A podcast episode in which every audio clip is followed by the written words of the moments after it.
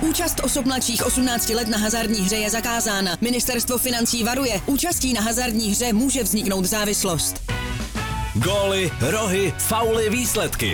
Sázkové příležitosti po celý zápas najdeš u Fortuny. Ještě pořád nemáš vsazeno? Chyba! Jen se vsazeným tiketem fandíš na 200%. Stáhni si Fortuna aplikaci, získej vstupní bonus, vsaď si a dej svému fanouškovství nový rozměr.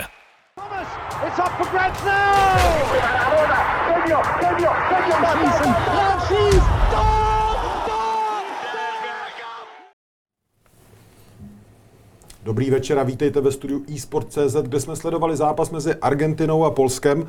Ve finále taky zápas mezi Mexikem a Saudskou Arábií. Mými dnešními hosty byli a stále ještě jsou Zdeněk Volprojekt. Zdeňku, ahoj. Ahoj, dobrý večer. Díky, že jsi udělal čas. Nemáte zač. A můj kolega z fotbalové redakce Deníku Sport Radek Špryňa. Radku, je tobě díky. Ahoj, jedeme. Pojďme se podívat rovnou na to nejdůležitější z tohohle dvojzápasu ze závěrečného dvojboje skupiny C, a tím je konečná tabulka téhle skupiny, protože na poslední chvíli se na druhé místo protlačilo Polsko, které postoupilo o skóre právě před Mexikem. To poslalo z postupových pozic, nebo poslalo z ligy gól Saudské Arábie. Pánové, jestli jsme viděli Polsko, tak se možná shodneme na tom, že ze všech těch tří zápasů, které odehrálo ve skupině C, tak bylo jedno z nejslabších týmů na šampionátu. Přesto jde dál. Zdeňku, jak tohle vidíš? Polsko-Mexiko první zápas byla slabota z obou stran, takže tam bych to viděl tak 50-50, že na tom měli zásluhu. A proti Saudské Arábie jsme viděli prvních 30 minut Saudi jasně lepší. Tam byla opravdu otázka jenom štěstěny, že Poláci neprohrávali. Szczęsny chytil penaltu, takže si to tam vybrali, pak Lewandowski dal jednu asistenci Želinskému, pak vstřelil branku, kterou že jo, extra emotivně on slavil, byly tam i nějaké slzy a tak.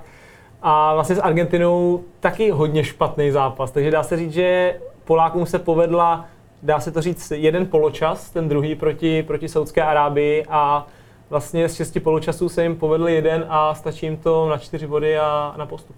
To je bezvaná efektivita, Radku, co? No, řeknu vám, že být občanem Polska, tak se ještě teď otírám čelo, protože to bylo strašně dramatický a vypjatý ten konec. Zase jsme viděli i jak Lewandowski slavil, když vlastně Saudská Arábie vstřelila gól Mexiku na 2-1, a přitom Mexiko bylo furt ještě ve hře. Kdyby dali jeden gól, tak postupovali oni, takže oni se to asi ještě Poláci nebyli v tu chvíli schopni uvědomit na tom hřišti, a pak zase ty emoce trošku opadly a čekalo se na ten konec zápasu. Když jsme viděli ty emoce v hledišti, jaký byly u polských fanoušků, a takže nádherný závěr téhle skupiny, dramatický, a hrozně mě to bavilo. No. A co se týče Polska, tak jako naprosto souhlasím, že ten postup není úplně zasloužený, ale jdou dál a tak se to prostě musí brát. Postup není možná zasloužený, ale je. Pojďme si připomenout ještě zápletku, ke které nakonec nedošlo, ale byli jsme hodní 2-3 minuty. Ta zápletka se jmenuje pravidlo fair play, pravidlo o vyšším počtu udělených karet na napomenutí. Já si musím přiznat, že když jsme se Zdeňkem chystali předzápasový program dnešního studia, tak Zdeněk výslovně zmiňoval, musíme tam dát to, že někdo může postoupit jenom díky kartám. A já jsem si říkal, jo, to je úplná blbost, to bude bezvadný, to bude fungovat do toho předzápasu, a skoro to tak bylo. My jsme měli před zápasem debatu o tom, jestli tohle pravidlo, o tom, jestli to je spravedlivý, jestli to je správný. Pojďme znova se k tomuhle vrátit ve světle toho, co se nakonec dělo. Kdyby Polsko postoupilo díky pravidlu o kartách, s tím, že jsme teď probrali, že ten postup je takový nehezký, neslaný, nemastný, pořád bys to obhajoval? Ono vlastně si pojďme říct, jaká je alternativa, jo? To je takový, můžeme na něco nadávat, proč je to takhle, tak řekneme, dobře, tak tedy když na to nadáváš, tak navrhni něco, co je lepší.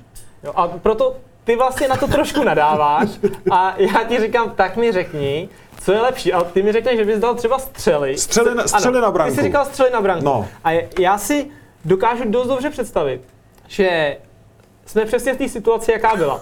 Je 75. minuta. Na obou stadionech 2-0. A teď my tady budeme hrát na nějaký střely na branku a Polsko bude minus 4 střely a nepostupuje. A dokážu si představit, že Poláci každý balón, který kolem půlící čáry budou mít, tak se budou snažit, protože se blíž nedostanou, nakopnout na bránu. A kdo určí, to je střela, to není střela? Někdo spravedlivý. Někdo spravedlivý, třeba ty. Jo, takže ono je to samozřejmě strašně složitý vlastně. A kdyby nějaká alternativa lepší byla, tak si myslím, že by ji někdo vymyslel. Já si myslím, že bychom ji mohli zkusit tady vymyslet dneska ve studiu. Nebo Radku, ty seš s tímhle pravidlem o fair play v pohodě? A tak asi jo, protože jsme nevymysleli nic lepšího jako mezi náma. Jo. No ale to jenom, že někdo to hodil vidle tímhle střílením z půlky. Jako. Když budete mít něco, na co nebudu moc argumentovat, tak já to uznám klidně, ale... Žijeme v éře datové analytiky a statistik, tak já bych chtěl ocenit ten útočný tým, jako ne ten, který si vykope míň žlutých karet. Já ti rozumím, naivní, ale... Mně by se taky líbilo najít nějaký faktor, nějaký data, který by do toho malinko jako seděli víc. Říkali jsme si tady, když jsme koukali na ten zápas a vlastně bylo to ve chvíli, kdy rozhodovali ty žluté karty, tak jaký pokyny jdou z lavičky. Jo, jako hlavně nefaulujte na žlutou kartu, jak vlastně to je průser hroznej. Jako my jsme třeba viděli, já si dovolím říct, že když vlastně Krzysztof Piątek šel na hřiště, tak on šel na hřiště a důrazně gestem vlastně takhle kolem se máchal a jako samozřejmě nevím to určitě, ale myslím si, že to bylo jasný gesto na to, hlavně prostě pojďme dostávat karty, jsme nějaký 2 karty plus, prostě 2 body plus, což znamená, červená by znamenala úplnou tragédii, ale prostě pojďme nedostávat žluté karty a možná postoupíme. Nedostávejme žluté karty a ještě nesmí dostat gól, tam šlo ještě o tohle. A teď si vem třeba, že by nastala situace, že to je třeba 7-7 na karty, pak by teda rozhodoval los, jo, v tu chvíli. A teď vem si, kdyby třeba v 95. rozhodčí dal někomu, v 95. udělal někomu žlutou kartu, která by třeba nebyla, nebo byla by, řekněme, velmi sporná, velmi přísná, do toho VAR nemůže stoupit do žlutých karet, aby to opravil, jo, a třeba tímhle by se rozhodlo, je to prostě jako šílený, ale to pravidlo takhle je. No. Vidíte, že kolegy jsem o svém progresivním řešení nepřesvědčil, nicméně nevzdám to. Pojďme teď k zápasu, který jsme sledovali po většinu času, Polsko-Argentina. Poprosím tebe, Zdeňku, o zhodnocení. Naprosto zasloužená výhra Argentiny. Argentina jasně lepší, už jsme říkali, že to byl její nejlepší zápas na mistrovství a Polsko vlastně pokračovalo v takový tý, řekl bych, šedi, kterou zatím... Což ještě hodně teda... Tak, hodně tmavý šedi, kterou na mistrovství předvádí a my už víme, že Polsko půjde na Francii. 24 střel na branku Argentina, 3 Polsko. Takže tady to vidíme úplně jasně ve statistikách a víme, že Polsko jde na Francii a jestli se něco rapidně nezlepší, tak si myslím, že to pro Polsko bude celkem jednoznačná konečná. No. Když koukám ještě na tu statistiku, tak velmi zajímavý je počet faulů Polska, pouze 6, což jako vzhledem k tomu, že prakticky celý zápas byli pod velkým tlakem, tak je až neuvěřitelné číslo z mého pohledu. A zase na druhou stranu Argentina 24 střel na bránu, nebo střel na branku 13, to je taky jako velmi dobrý na mistrovství světa, až jako velmi nezvyklý číslo. Já vlastně k těm Polákům 0 střel na branku a proti Argentině v prvním zápase Saudská Arábie 2 střely na branku, 2 góly. V druhém zápase Mexiko 1 střela na branku, to byla taková standardka přes zeď, kterou Emiliano Martinez vlastně úplně v pohodě chytnul. A teďka bez střely na branku, takže vlastně golman Argentiny Martinez zatím 0, dá se říct, těžších zákroků na tomhle mistrovství. A samozřejmě někdo by asi dokázal zapátrat, že se to někdy stalo, ale v podstatě bez nějakého fakt lepšího zákroku, tak prošel celou tou skupinou, jo, a ještě navíc dostal 2 góly. Já bych poprosil režii o zařazení úvodní trefy Argentiny, jestli máme k dispozici, o kterou se postaral těsně na začátku, nebo těsně po skončení poločasové pauzy Mac Allister. Ty jsi, Zdeňku, během zápasu pěl ódy na hru argentinských křídel. Hráli skvěle a tam byli hrozně nebezpeční a to vidíme i na tom počtu těch střel. Oni, když se prostě dostali kolem té 16, tak tou svojí kvalitou to dokázali dotáhnout. Tady vidíme prostě Molina, tady ta nahrávka je skvělá. Tam jsou prostě 3 hráči kolem toho Alvareze a on skvěle najde toho Alexise Mac Allistera, po kterém já jsem před zápasem volal, že jsem rád, že hraje, protože je to hráč s formou. První zápas nehrál. A trenérovi se to vyplatilo. Musím říct, že trenér Scaloni úžasně trefil sestavu. Vlastně trefil skvěle Juliana Alvareze, který skóroval, Enzo Fernándeze ve prostřed, který byl výborný. První dva zápasy dostal vždycky něco málo přes 30 minut. V tom minulém zápase vlastně skóroval. A Argentina nastoupila bez vyloženě defenzivního záložníka. V prvním zápase to hrál Paredes, v druhém zápase to hrál Rodriguez. A sám jsem zvědavý, kdo to bude hrát, protože Enzo Fernández není úplně defenzivní záložník. De Paul taky bych řekl, že není typickou šestkou, ale vlastně dokázali si tam spolu vyhovět a McAllisterovi to strašně uvolnilo ruce a akorát ukázal to, že výkony, které vlastně předváděl loni v Brightonu a i letos v Brightonu, kde za 14 zápasů má myslím 5 gólů, tak že je gólovej a teď to prostě ukázala, je to strašně důležitý gól. Pokud je o sestavu, ty jsi ještě zmínil Messiho na pozici falešné devítky, tak jsi to nazval? Tak Messi hrál falešnou devítku jako za dob vlastně Pepa Guardioli v Barceloně a taky vlastně skvěle trefený od trenéra, protože první dva zápasy hrál Lautaro Martinez, výborný hráč, ale prostě jim to nešlo. A vlastně trenér Scaloni měl tu odvahu, že do toho takhle sáhnul. Dovedu si představit, že Lautaro byl mírně naštvaný, ale vlastně všechno jim vyšlo a Scaloni je teď král.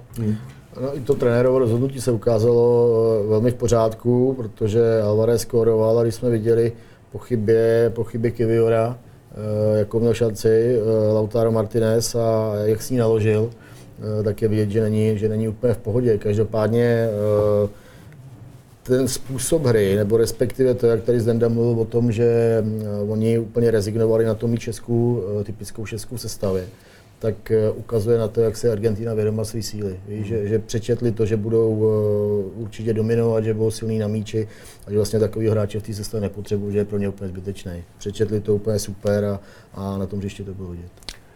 K té chybě, jak jsi říkal, vlastně zmínil si tu chybu toho Kiwiora, kdy Lautaro šel sám na branku a nedal. Vlastně přesně jak říkáš, není asi úplně v pohodě, protože ten balón špatně ho trefil, vyloženě špatně si s tou situací poradil. A tady vidíme ty malinkatý detaily, které prostě můžou rozhodnout o tom, že budete jako v tom zápase jako individuální výkon propadající, a nebo budete naopak hvězda a budou vás plácat po zádech. Když vemu prostě Kiwiora, který jednoznačně namazal tomu Lautárovi. Ten Lautaro, kdyby to proměnil, tak oni prohrajou a dejme tomu třeba vypadnou. A ten Kiwior prostě mladý kluk a bude to pro něj osobní tragédie, že se mu tohle stalo.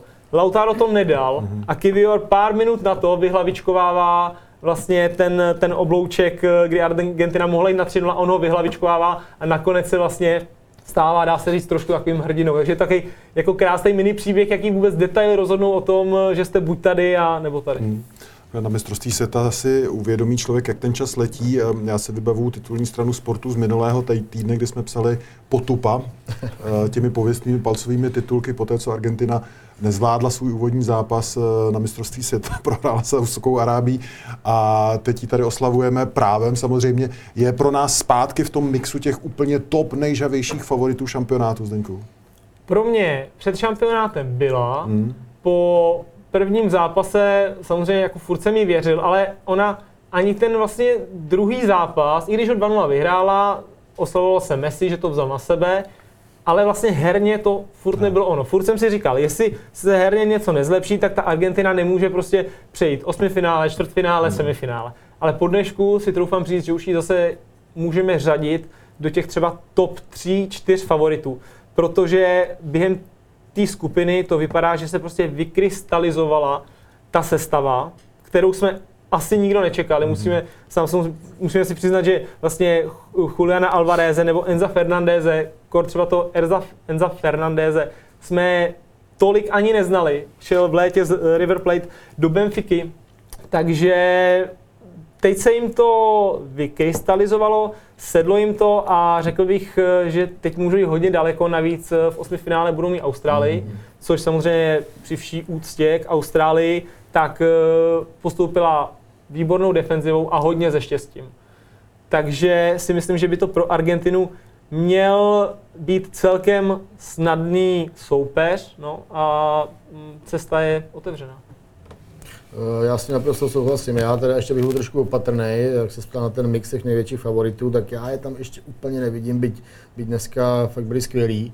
a do té osmičky se asi dostanou a pak už prostě to bude takový průbířský kámen pro tu Argentínu, jestli si navážou na tenhle výkon. Já předpokládám, že budou stejně dominantní proti Austrálii a že půjdou dál a pak to prostě přijde. Pak to, myslím, že pro mě bude ten turnaj teprve začínat. Pojďme se podívat na to, koho naši experti zvolili mužem zápasu, nejlepším hráčem zápasu v pravidelné rubrice VISA. Hráč utkání je to právě Alexis Mac Allister, který jednak se postaral coby střelec o úvodní gól Argentiny, jednak nás zaujal, nebo mé kolegy zaujal opravdu vynikajícím výkonem, hlavně směrem dopředu. A mě tam ještě baví jedna drobnost. Zdeňku, poprosím tebe, jestli bys ji rozvedl, a to je jeho klubová příslušnost Brighton. Člověk by řekl, ne úplně velkoklub, ale... Ano, je to vlastně zajímavé, že Brighton, dá se říct, takový menší klub z anglické Premier League, a tím, že i trenér Graham Potter, který už přešel do Chelsea, s ním hrál super fotbal, tak Brighton dodal hrozně zajímavý hráče, který jsem ani já tolik neznal na tohle mistrovství, protože když jsem sledoval Ekvádor, tak tam vlastně v základní sestavě dva výborní hráči Brightonu, jeden na lavice, který do toho taky naskočil, taky byl výborný. Mac Allister, vlastně dá se říct teď už stěžejní hráč pro Argentinu, určitě v dnešním zápase. A proto vlastně, jak jsme se před zápasem bavili o té Belgii, tak jsem zmínil to, že trenér Martinez mě trošku nechápu, proč nehraje Trossarda, protože v Brightonu hraje skvěle, už druhou sezónu. Je to možná jeden z nejlepších hráčů Premier League, pomineme litu top 6. A prostě zatím hráči Brightonu na mě dělají dojem, že opravdu fotbal hrát umí, jsou strašně zajímaví. A proto mě trošku mrzí, že ten Trossard nehraje, a uvidíme, jestli náhodou teď nenastoupí za Belgii, protože minulý zápas to naskočil, nehrál úplně špatně, tak přál bych si, aby nastoupil. Z Brightonu až na vrchol světa, nebo téměř na vrchol světa. Já teď poprosím režii o další záběry, které máme k dispozici z dnešního utkání. Ty jsou z prvního poločasu. Byla tam jedna velmi zajímavá situace, v hlavní roli byl opět Lionel Messi a byl to zákrok, který přezkoumal VAR. Argentina po něm kopala penaltu. Podíváme se taky na to, jak to dopadlo. Zdeňku, přísná, ale byla? Přísná, no. Radek by řekl, že nebyla. Já bych řekl, že teoreticky pravidlově asi správně. Nikdo nemůže oddiskutovat to, že ten Szczęsny prostě tomu Messimu do toho obličeje sáhl. To je jasná věc, ale ten trest té penalty mi přijde až moc vysoký za to, že to vlastně nemělo vliv na hru, protože ten balon už byl odehraný. Kdyby se ten zákrok stal na půlce, byl to hráč proti hráči a takhle mu šáhnou do obličeje, ze 100 lidí 100 řekne, že je to jasný faul, ale ta míra toho trestu, ta penalta je prostě strašně velký trest, který může rozhodnout celý zápas, a vlastně tu situaci už to tolik neovlivnilo. Takže pravidlově asi ano, ale je to na pováženou, a teď vám Radek řekne, že asi ne. Takhle, já si myslím, že rozhodčí to nějakým způsobem vyhodnotil na hřišti, vyhodnotil to, že to nebyl faul, a tak si myslím, že by to mělo zůstat, že v tuhle chvíli by do toho neměl vstupovat, neměl by intervenovat. Ale zase na druhou stranu, v případě, že by se rozhodčí rozhodl, protože to penalta je, tak já to budu akceptovat. Jo, mě tam vadí ten zásah VARu, myslím, že v tomhle případě byl nadbytečný. Penaltu chytil Wojciech Szczęsny, který zápas se podal opravdu mimořádný výkon. Viděli jsme na statistikách, že Argentina měla setrvalý tlak. Ty jsi si ale všimnul, Zdeňku, že Messi kopal tu penaltu jinak než v zápase předtím. Tak, vlastně on v tom zápase se Saudskou Arábií kopal penaltu stylem, že se rozběhl, pak se jako trošku zastavil a vlastně si počkal jenom na pohyb toho brankáře a dal to na jistotu na druhou stranu. Takže to tady si jednoznačně prostě vybral kout brány a celkem ránou se ho snažil trefit. A Szczęsny, musím si říct, že to nebyl ledajaký zákrok, že to byl fakt výborný zákrok, protože tam vlastně vytasil tu ruku a přesně trefil tu trajektorii toho míče. Takže, ale zajímavé je, že Messi kopal tu penaltu jiným stylem, stejně tak jako například Lewandowski, který neproměnil proti Mexiku. Tak Lewandowski taky má styl, koukal jsem se ještě potom, abych to potvrdil, na jeho penalty, prostě v Bayernu Mnichov i teďka v Barceloně má styl, že se rozbíhá, pak si zpomalí, zvedne hlavu a vlastně kope v momentě, kdy nekouká na balón, ale na brankáře. Je pravda, že poslední svoji penaltu za Barcelonu proti Almerii tímhle způsobem nedal, počkal si na brankáře, dával to na druhou stranu a trefil tyčku. A nevím, jestli to může mít vliv na to, že proti Ochovi a proti Mexiku se rozhodl, že si prostě vybere spodní kout brány a bude to tam kopat. Ale když zvolíte tuhle variantu, tak to tam musíte kopnout, řeknu s přesností 10 cm, protože pokud ten brankář trefí stranu a ty golmani už dneska mají prostě 1,90 m plus, tak je velká pravděpodobnost, že ji chytne. Wojciech Szczęsny má konkrétně 195 cm. Radku, shodneme se, nejlepší golman mistrovství zatím? No jednoznačně potvrzený tím postupem, protože kdyby Poláci měli v bráně takovouhle zeď, tak už si kupou letenky do Varšavy. To je úplně jednoznačný, on je udržel v turnaji a i to, jakou výjimečnou formu má, tak ukazují ty statistiky. On od roku nebo od sezony 2018-19 tak chytil 14. penaltu ze 39, což má úspěšnost přes 33%, což je neuvěřitelný, že chytí vlastně víc než každou třetí penaltu.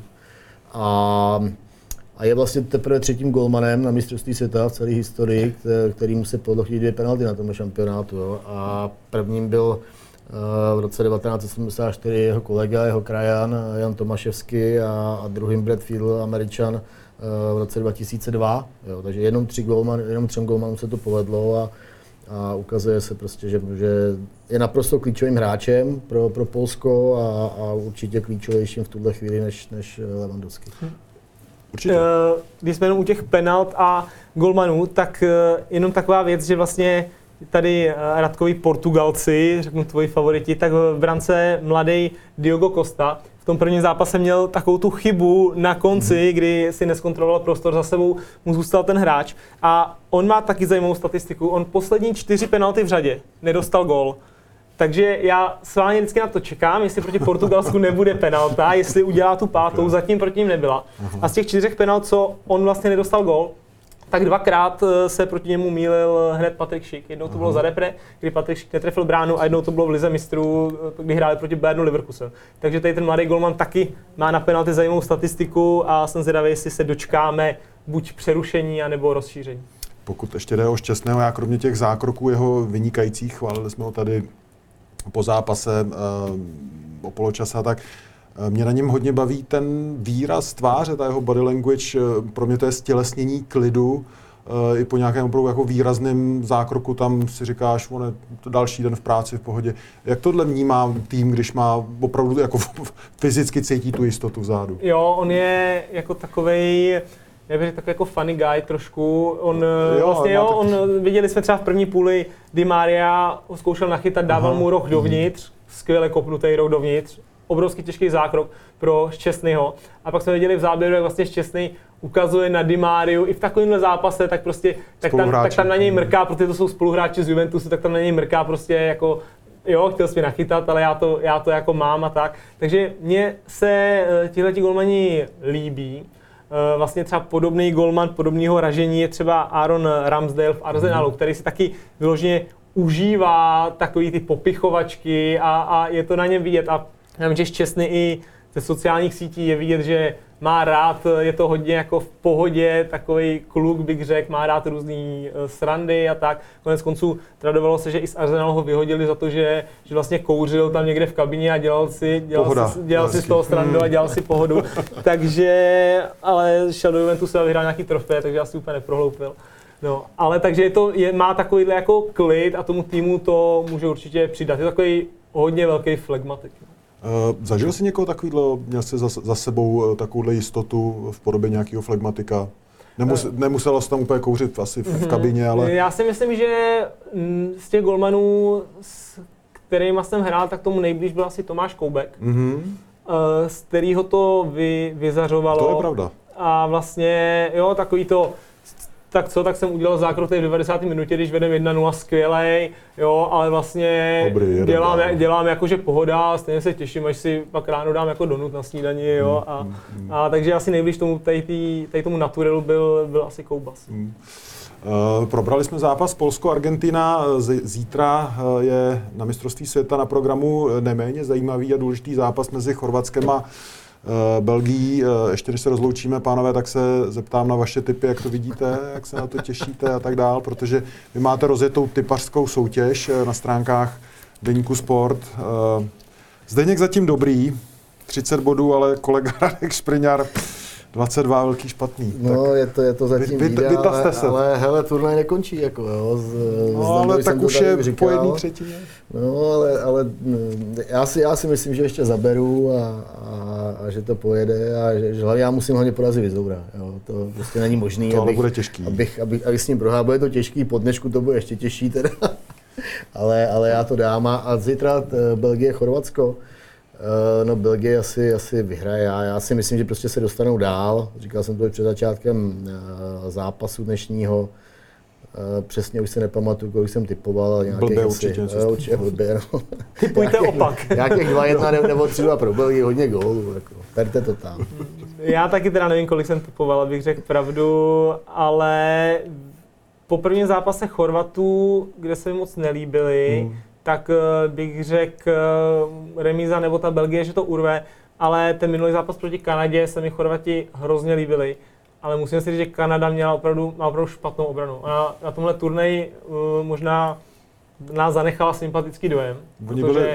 Ten začátek toho zápasu tam byl jako dopředu. Oni hrajou takový uhrá fotbal, mají výborný hráče vepředu, ale mají prostě propustnou obranu a toho Chorvati využili. Vlastně trefil se Kramarić, takže vypadá to, že našli devítku, což pro ně byl problém, protože nevědělo se úplně, kdo to bude hrát po ukončení reprezentační kariéry Mandžukiče. Takže pravděpodobně našli Kramariče a klidně bych vsadil Chorvati, že vyhrajou o gól. OK. Vsadil se proti sebe. Proti Radkovi. Pánové, díky moc, že jste si udělali čas, bylo to příjemné a do budu doufat, že se tady ještě uvidíme. Díky moc za pozvání. Díky moc taky. Díky moc i vám za pozornost a u příštího přímého přenosu ze studia eSport.cz. Na viděnou. Thomas, it's up for grabs now!